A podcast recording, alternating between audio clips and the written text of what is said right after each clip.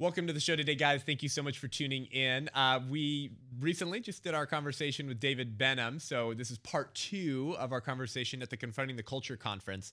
Uh, real honor to just sit down with some absolutely brave cultural warriors for Jesus in the public square. Um, just like we did the Love Life California conversations with everyone at the conference. Today, as of this recording, we're at Godspeak Calvary Chapel for the Confronting the Culture conference put on by Wrath and Grace with Voddie Baucham, David Benham, who we had on the show last week, Owen Strachan, myself, and other ministries supporting life and liberty and getting the church to gird up their loins to confront the culture of death with the gospel. And not not the not the Tim Keller gospel, which just means proclaiming the gospel and letting unborn children be lynched by the left, but a, a, the gospel in the sense of all of Christ for all of life. That it actually means something what you believe and how you live. Orthodoxy ought to lead to orthopraxy. That's a biblical thing. In case you hadn't heard about that.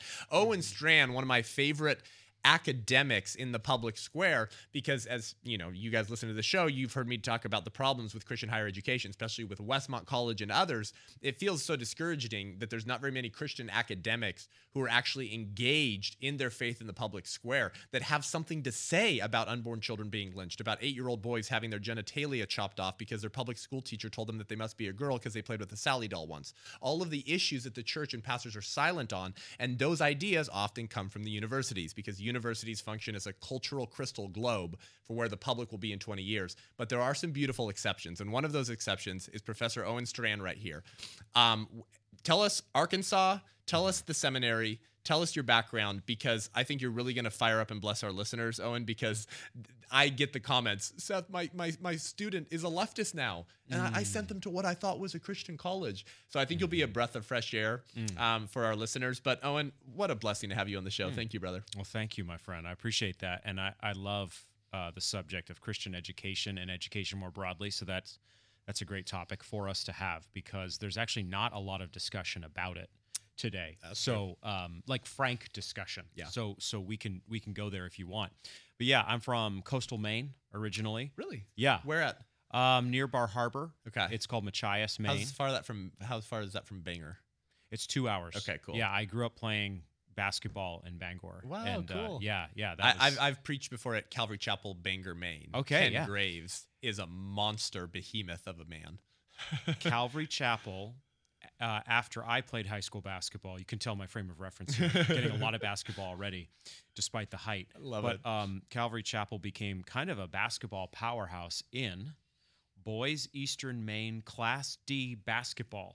we did. You didn't know we were, you were going to get this on the podcast today, but there's your boys basketball and coastal That's Maine awesome. dynamics. Yeah, yeah, yeah. So yeah, grew up there. Wow. Um, went to Southern Seminary for my MDiv, Trinity in Chicago for my PhD in Okay. historical theology. Oh, beautiful. Um, taught at Boyce College. that sounds fascinating. Historical theology. Historical theology. Taught at Boyce College and Southern Seminary for five years, 2010 yeah, to 15. boys. Yeah. Then went to um, Midwestern Seminary in Kansas City from 2015 to 21. Okay.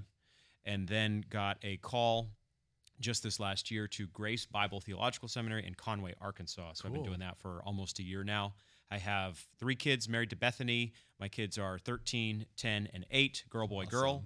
Uh, we have a lot of football uh, dynamics in the house. We have um, a lot of crafting and baking, and so it's a glorious mix of masculine and feminine and head spinning at all times. yeah, yeah, but yeah. it's a lot of fun. That's, That's me. awesome, Owen. Um, so I, I've followed you on, on social media for a while, and uh, you know we have a we have respect with or relationships with some similar people like uh, John Harris of the Conversations That Matter podcast, and obviously now Voddie here at the conference. Definitely. Um, big fan of um, of Douglas Wilson and everything going on in Moscow, Idaho, with Christ Church and with New St. Andrews College. But there's just such a there's such an absence of a robust Christian civic ethic, I guess you could call it, Yep. um, coming from the academic levels. And you know, we just met today, but you know, you heard my talk, and coming from Westmont, uh, man, a, a Christian college in Santa Barbara, Montecito, California, a stone's throw away from Oprah's house, um, and and I can't think of any other phrase but C.S. Lewis's "Man Without Chests." I mean, the the discouragement and the attacks I got for starting a pro life club and and publicly holding my alma mater Owen to account for hiring pro abortion professors. Um, uh, Deborah Dunn, Mary Doctor, Omedi Ochieng, um, and there's a few others, some of who still teach there, some of whom don't, but who told me in emails they were pro-choice, that they supported abortion, and that we need a big tent Christianity, right? And we need big tent. We need to make room for everyone within within the walls of the church. And I don't really see that from the apostles or from Jesus. But I so I want to set up a question for you because um, this is what I see as so much of the norm, and so I want you to talk to the importance of that civic engagement as a theologian as an academic and why it's significant and important because it because I think that that ideology is a hell of a drug. Mm. And I so I think that ideas have consequences mm-hmm. and bad ideas have victims. Mm-hmm. But as C.S. Lewis once said, the most dangerous ideas in a society are not the ones being argued for, they're mm-hmm. the ones being assumed. Mm. And assumed ideas or assumed premises, especially when undetected, can destroy a nation. And I think that's what's happening not just in the public square but also in the church. So as a rare and beautiful exception to this to this what has sadly become a law, almost a rule, is that is that Christian academics are cowards or they're on the left. um, talk to all of that wherever God's taking your mind right now, because all of this has significance to the pro life issue and to the unborn, because it's the litmus test of the republic. And if you flinch at that one point, you'll probably flinch at every other point. Okay, we're gonna do like Rogan, and we're gonna talk for the next three hours. yeah, that's right. We, well, we will have to again. yeah, yeah. Um, that is a great complex of subjects to raise, and I will try to address it like from from the side. Go, even yeah. In passing. Basically, I think evangelical academia, whether we're talking about colleges and universities or even seminaries, has become a respectability project. Hmm. You cannot underestimate how much evangelicals have used education, especially in the last roughly 80 to, to 60 years, somewhere in there, as an on ramp into cultural respectability. If you think about right. where evangelicals have been positioned, say 200 years ago, you think about Baptists and Methodists. They were not the established church in America. Congregationalists, Presbyterians, Anglicans, depending on the, the region of the country we're talking about, the colony we're talking about in, in the 18th century, especially, were really the places to go and, and mm. formally on the books established. So, Okay. Baptists, Methodists, others of varying kinds were the upstarts and they were roughnecks. And so you have a roughneck spirit, a gospel roughneck spirit, I call it, in the first great awakening against the established church from within the established church. A figure like a Jonathan Edwards, Sure. who is a congregationalist pastor and sober and wears a powdered wig and these sorts of things and Geneva robes Right. when he preaches, and yet he loves the gospel. So, so that's where American evangelical identity starts to crystallize uh, through Edwards and Whitefield and others, and then that that bleeds into the Second Great Awakening. The Second Great Awakening is kind of messier and wilder and all sorts of things to say there. Sure. But what it does is it kickstarts Baptists and Methodists as that leading group. So, so what happens in the 19th century uh, is that they become they become the dominant church in Right. America, along with some other denominations, sects, groups, churches, and and so that flips things. In the 20th century, and I am moving at lightning pace. Good. No. But in the 20th century, evangelicals come in from the wilderness and they go, wait a minute, we're big. We're Baptists, we're Methodists, we're uh, you know Presbyterians, we're this, that, and the other, um, and we don't want to just be on the fringes of society anymore. There's a there's a generation in the early to mid 20th century of evangelicals again cross lots of different groups Yeah. that is like i don't want to be a fundamentalist because you've got hmm. fundamentalists getting hit hard with the scopes monkey trial with prohibition the fallout from prohibition oh, right. and so that all leads to the establishment of- a lot of different schools, training institutes, seminaries. I wrote about this in my in my doctoral work and it became a book called Awakening the Evangelical Mind. And the hmm. oh, push Oh, wow. the push is for respectability, credibility. Elite status. Now, there's a good emphasis in that their fundamentalism is a real thing. Uh, separationism unto exclusion is a real thing where yeah. Christians don't engage the world. Right. It's a holy huddle. We're just waiting for the end. Yeah, yeah, yeah. Right. So that's bad in my view, and I'm, I, I can tell in your view. Yeah. But there's also a real temptation as evangelicals re-engage the city of man, if you will, the city of God re- coming back into the city Sure. of man, uh, Augustine's categories, Yeah. Hmm. that they will then become the city of man, or at least embrace the paradigm, Right. uh, the, the worldview, the, the posture, the desires. Yeah. Well, that's the, the stereotypical view of homeschooling. And I was homeschooled through eighth grade. Yep. So I know that it's not accurate or always applicable. Right. But the stereotypical view of homeschooling is that. Like we have to we have to um, we have to stay separated Mhm. and hide almost. Mhm. There's, a, there's a retreating spirit because you know Right. our kids are going to be sexualized or secularized, Yes. and they're going to abandon the faith. So anyway, Yeah, no, absolutely. I won't play this out at length, but th- I think I've we've tried to set it up on the tee and hit the tee ball here.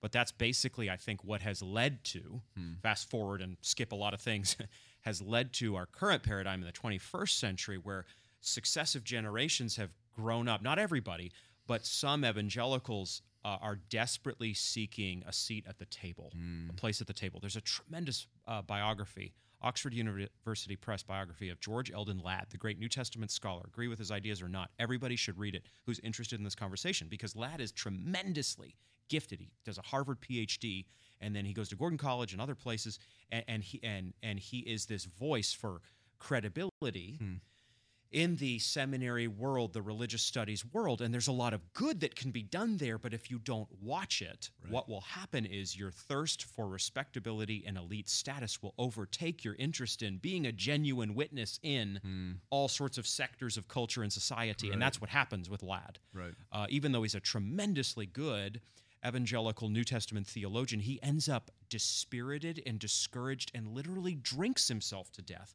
because he was not received by secular guilds. Wow. And it is such a cautionary tale. It's Wait, one what's his name? Russell Moore. What did you say his name was?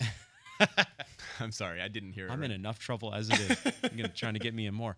But yeah, so George Eldon Ladd Oh, okay, is okay, a good okay. is a good paradigm for us of this respectability quest that I see a ton of my peers and a ton of institutions Yeah, going after. yeah, yeah. If we can just be just land in the top 25 of U.S. Hmm. Yeah. News and World Report, Yeah, yeah. then right, right. the gospel will be taken seriously. It's like So let me let me summarize, um, uh, Dr. Owen here for for you guys listening. Um, unborn children become an acceptable sacrifice on the altar of their influence. Mm. That's what you're saying. Unborn children become an acceptable sacrifice on the altar of of public academics or pastoral's influence. And the reason why I said Russell Moore, just to crack a joke for those of you guys who didn't get it, actually, if you're listening to this episode, um, you would have already listened to the episode we released recently called "When the Shepherd," the shepherds that became wolves. For you guys listening to this, we already released that one.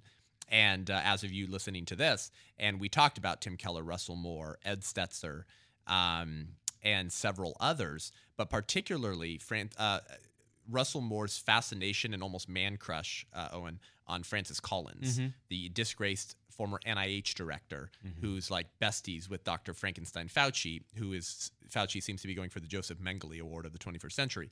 Um, and Francis Collins, in summary, uh, and you guys heard this from the podcast, has funded the the mastectomies of healthy 13 year old girls who think they're boys.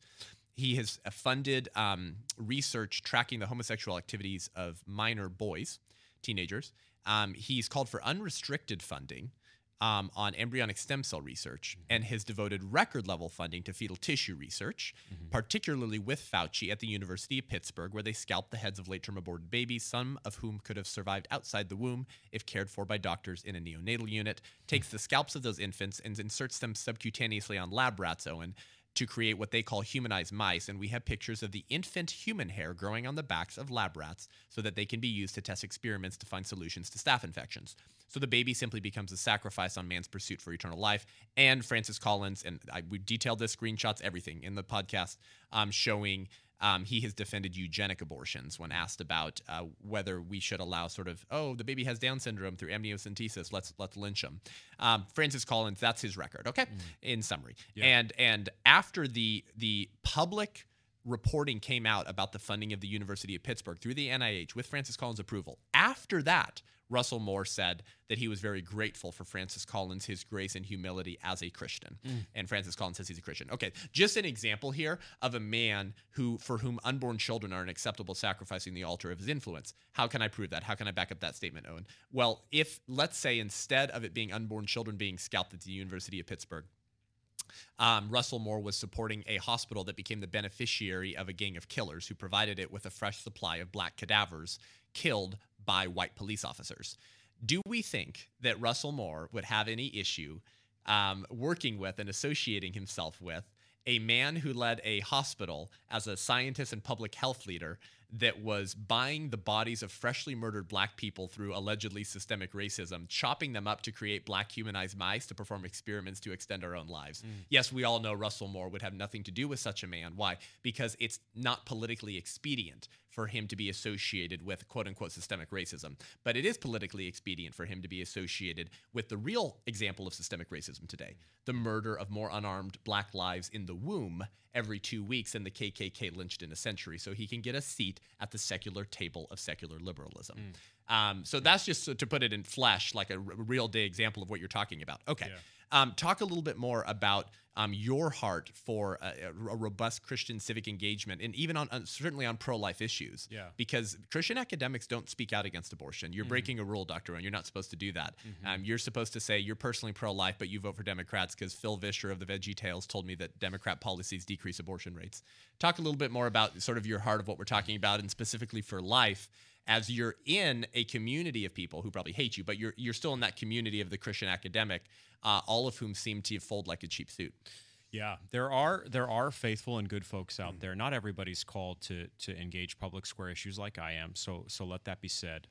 But fundamentally, uh, I didn't get into this into Christian theology and the seminary because I wanted a seat at the table because I wanted a, a good 401k match and a not great salary certainly, but a decent salary, so Yeah. at least so the kids can go to Christian school and that sort of thing maybe one or two vacations a year. I got into it thinking I was going to be a pastor. Hmm. I grew up in coastal Maine. It was an unvarnished kind of Baptist context. It was a tell it straight context. Right. And what I have learned since is that the evangelical academic world, not always, but in some places, is a good number of places, is kind of allergic to bold statement of the truth. Hmm. And the reality is that Christian civic engagement or educational engagement, choose your category, is all funded by the mind that God has given us for his glory. The greatest commandment is to love the Lord our God with all our heart, soul, mind, and strength. Matthew 22, 34 to 39. Love of neighbor flows out of that. And so I simply want to love God with my mind. I don't do that as I should. I sin in many ways, stumble in many ways. James 3 2, we all do. For sure. But fundamentally, we are not operating from a position of weakness as mm-hmm. Christian intellectuals or thinkers. Choose, Right. choose the term you want to use. We are operating from a position of divine strength. And what we are called to do as Christians is to flood all markets with truth. That's it. That's all we're there for. We're not there for brand. We're not there for status or image or wealth or yeah. accolades. We are not there for that. Hmm. Christian intellectuals and thinkers and professors carry a cross on their back the same way that any other believer does. And I despise the the the the distinction that seems to be drawn repeatedly in our world by men like Vischer and uh, Karen Swallow Prior in some occasions Yeah. between sort of a, a highbrow evangelicalism and then a cracker barrel evangelicalism. they tried to spin yes, that, yeah. but fundamentally, I I despise that. I, They I don't like blue collar Christianity. Yeah, I mean, The working class. They have. They, I think they have disdain for the working class. I think they see them as dumber. I think they really do see uh, a lot of evangelicals, a lot of Christians, born again believers, as kind of backwoods Christians, and I'm I'm going to guess that they would say, and I would certainly hope that they don't despise them, but at least what comes out uh, of some of what they say ends up sounding a lot like despisal. Now, you and I um, want to engage culture. We want to we want to be a positive voice out there. We want to be thoughtful. Um, you know, we're not dressed in in overalls. You know, with with uh, with weird T-shirts underneath them or something like this. Okay, so so there is there is a, a sense of being I don't know culturally engaged, yeah. refined, cosmopolitan. You know, kind of uh, dignified, gentlemanly, Yeah, modern, yeah. whatever. But I, if I if, if I wear a tie and try to present something thoughtfully, I should never, in my mind, think that in being able to give a presentation or a lecture or sermon or, or something like this, um, that I am now distanced from Mm. Yeah. my roots in a Good. 50 person backwoods rural Baptist church in Maine or better than. Yeah. or better than. I have good. not transcended it. I am not better than those people. yeah. I may have read a few more books than them, but those people are my people, and that's where Yeah. that's where Seth.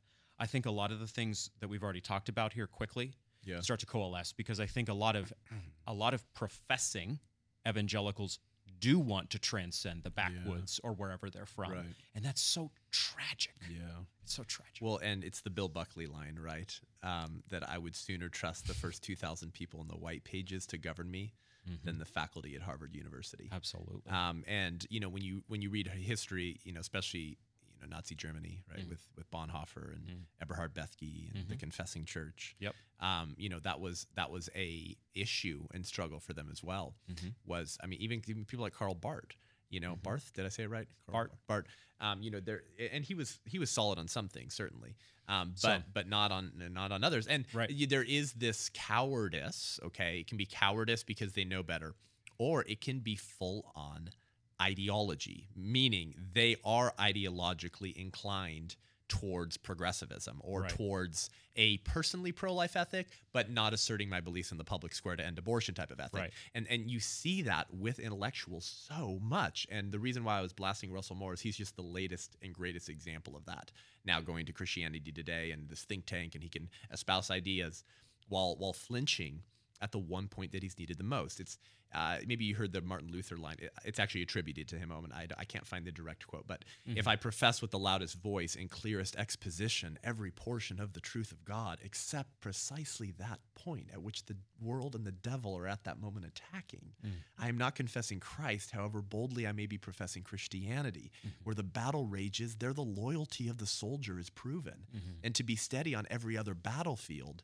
is mere flight and disgrace if he flinches at that one point. Mm. And what's the one point that the church is flinching at? I mean, I, I, we could probably come up with various answers, but from a moral perspective, it's abortion. yeah. This is the greatest genocide in human history, and the the church is as silent, if not more silent, on this genocide than the German church was on the Holocaust and the American church was on slavery. Yeah, it's it's and it's actually funded. The silence is funded by a sense that we should be harvesting our cultural capital for the coming truly really awful crackdown on the church. So COVID in air quotes w- was not worth spending our cultural capital on. Right. Um, uh, abortion seemed like it was worth spending our cultural capital on. Falwell and the moral majority backwoodsers, right. they spent some capital there, but we're not going to do that. Um, what we need to save our cultural capital for is not COVID or abortion, the the priority of the gathered church under lockdowns. Uh, certainly, it's not for fighting leftism at the political level because the church is air quotes neither left nor right, which is one of the things that most shoots my blood pressure up uh, into the It's into the the, middle stratosphere. right? It's the middle wayism. Keller loves middle wayism. So, what is worth spending our capital on, according to some, and I'm talking about conservative evangelicals Sure. here, is going to be maybe the late stages of the LGBT fight in order that there can still be a church. There's a there's a right, right. Whoa, whoa, whoa. Okay, wait.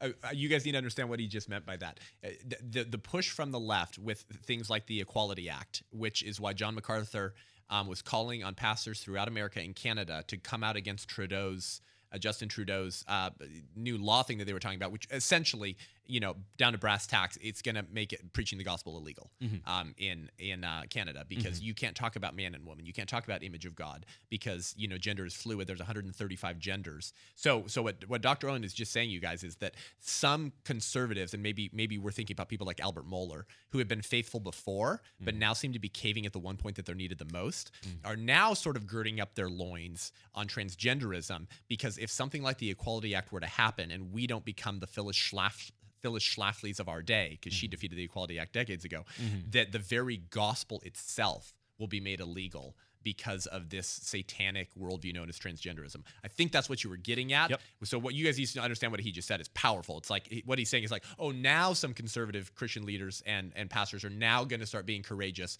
because just preach the gospel, air quotes, is now being compromised when you should have been contending in the public square the whole time.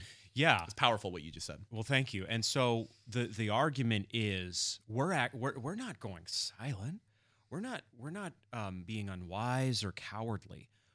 You guys are rabble rousers because you keep saying all these moral ideas. You keep bringing them into the public square.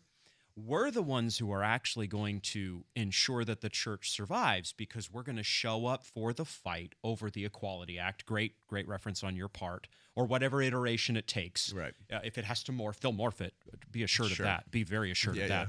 Um, so we're going to show up for that fight. You guys are just causing us tons of problem, and we are losing market share by the hour because you guys won't stop banging the drum about abortion and all these other issues. And what men like you and I say and stand for is that moral witness is not calculated according to anyone's clock or anyone's sense of cultural capital.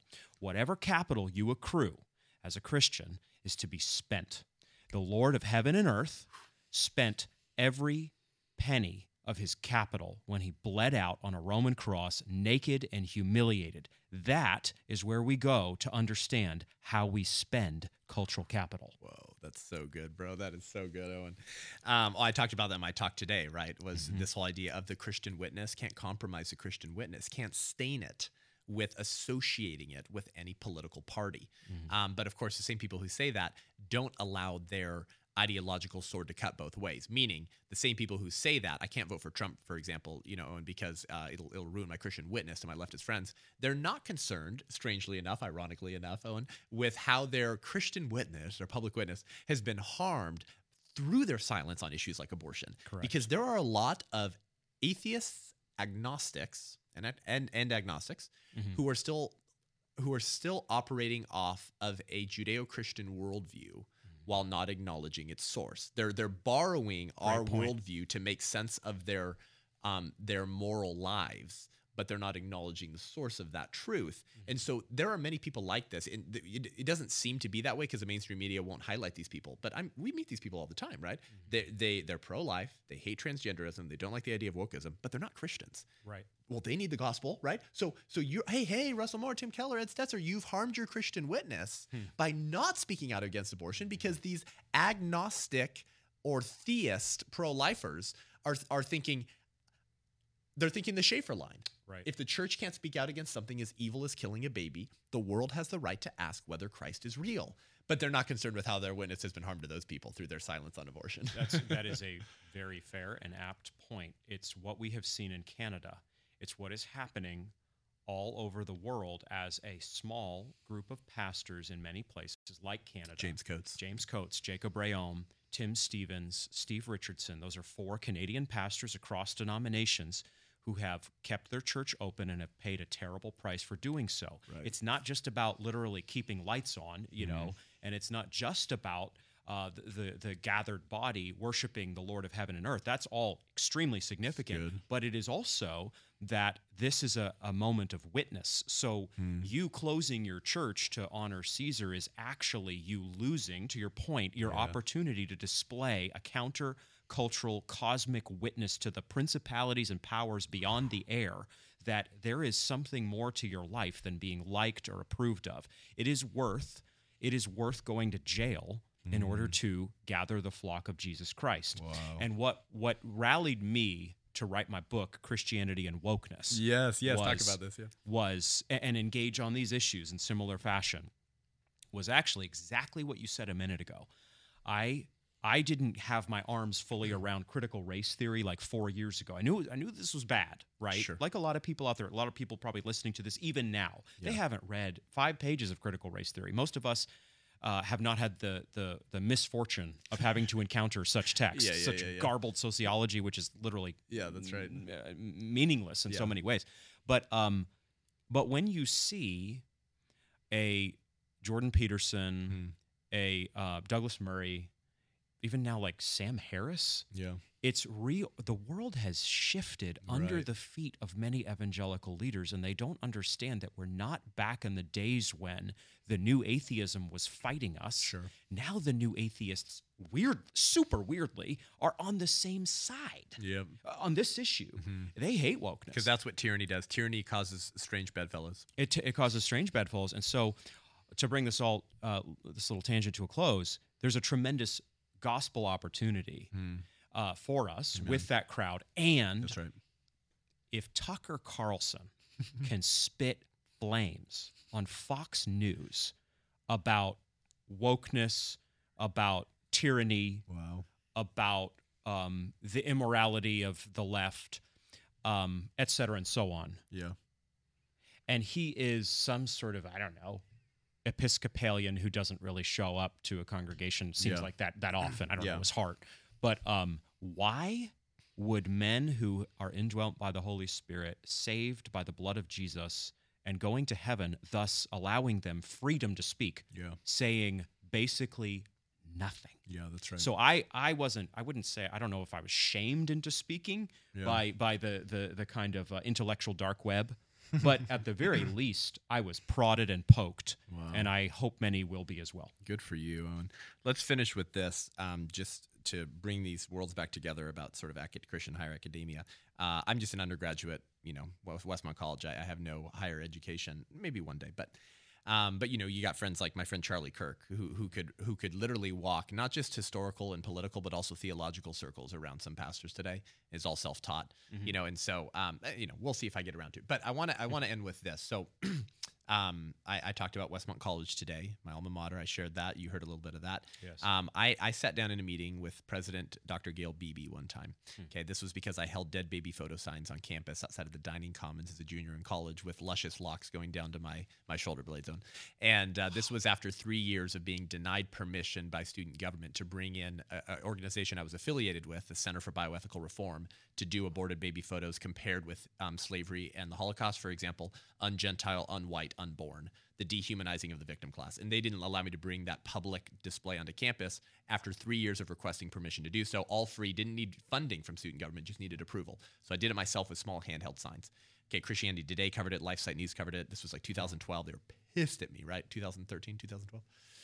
Um, a decade ago, bro. I'm So- sure I read about you, by the way. yeah, Not- I'm, not I'm 30 joking. now, and so that was ba- that was back then from I- Westmont. I have big long lo- locks. I'll show you a picture of my locks back familiar. then. So, um, so anyways, I get a, an email from Dr. Gayle Beebe. He's still there. Okay, I used to say he was spineless. I now say he actually has a spine. It's just made of rubber, so he can invert himself into any theological or political pretzel that he needs to to go along with the Mm. prevailing political winds to keep his seat at the, to keep his seat at the table of secular liberalism. Mm. Um, however, uh, I sat down with him. Okay, I asked him one question. Owen, I said, Dr. Gayle Beebe, why doesn't Westmont take a pro life position on the issue of abortion? Mm. It's nowhere in the student handbook, mm. right? And here's what he said. You'll just have to trust me. Here's quote verbatim. Well, Seth, you can already sense the disdain for the backwoods, but well, Seth, so condescending. There's a lot of issues, and you can't expect us to take a position on all of them. What would be your response as a Christian academic, a professor at a seminary, to someone like that, to an answer like that? And then what would you kind of just say to to other Christian academics or, or students at Christian undergraduate colleges who may Yeah. encounter these same types of um, proclivities Yeah. um, towards middle wayism? I would say this is a tell. This is, you know, it's like the gunfighters in the old west. You know, you could there. There's usually for the elite gunfighters a tell for your opponent. Hmm. Uh, the other guy's probably fast, but uh, you know the way his hand twitches. If you've been in 50 shootouts like Doc Holliday or something epic like Yeah, yeah, that, yeah. you know Val Kilmer version, um, you, you're gonna you're gonna ha- you're gonna know what their tell is, Yeah. or you're gonna try to identify it, and that's a tell. Um, that is saying that I view abortion uh, probably you know extrapolating guessing.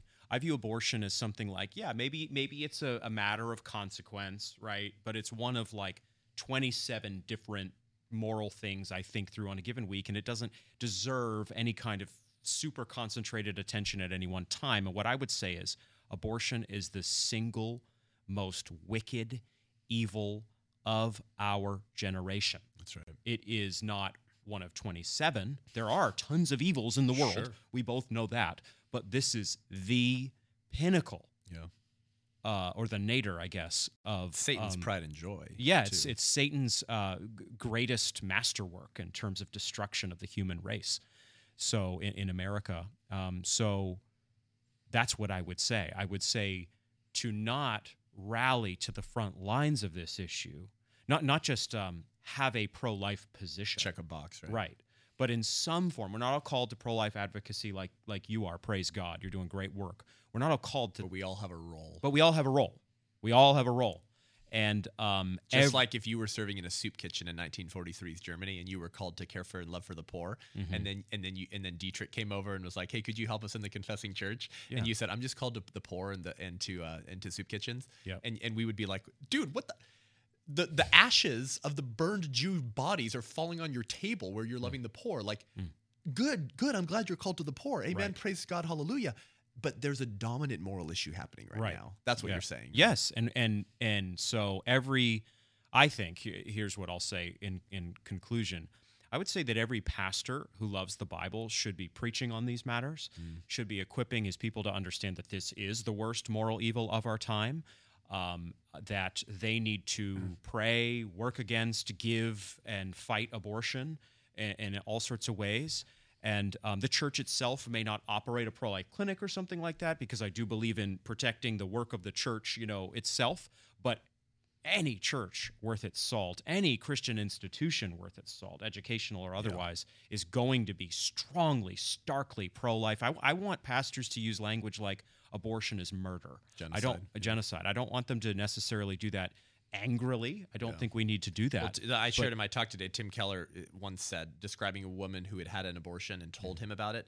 The way he recounted that story was she had experienced three abortions. Mhm. It's that kind of language Right. that is the tell. It's like that's how you view abortion. Oh, so your dominant focus is still on the woman. right. Yes, we should love her, but no concern for the babies who actually experienced the right abortion. right so yeah that's what i would say there's a lot more we could spell out but this isn't this isn't a, an issue for the fringe rabid con- conservative Christian political nationalists. types right christian national oh we haven't even talked about that Yeah, yeah, yeah. christian nationalism came in at like minute 40 here wow That's right. Yeah, yeah. but um, no it's an issue for the entire church yeah, that's good. just like slavery should have been in the 19th century it wasn't just for william wilberforce That's right. uh, we don't learn our church. lessons. Yeah. we don't learn our lessons but let's let's um let's pray and work and ask god to wake the church up and to not and and i'm sorry i know i'm going on you got to wrap this but let's uh, please young evangelicals in particular Yeah.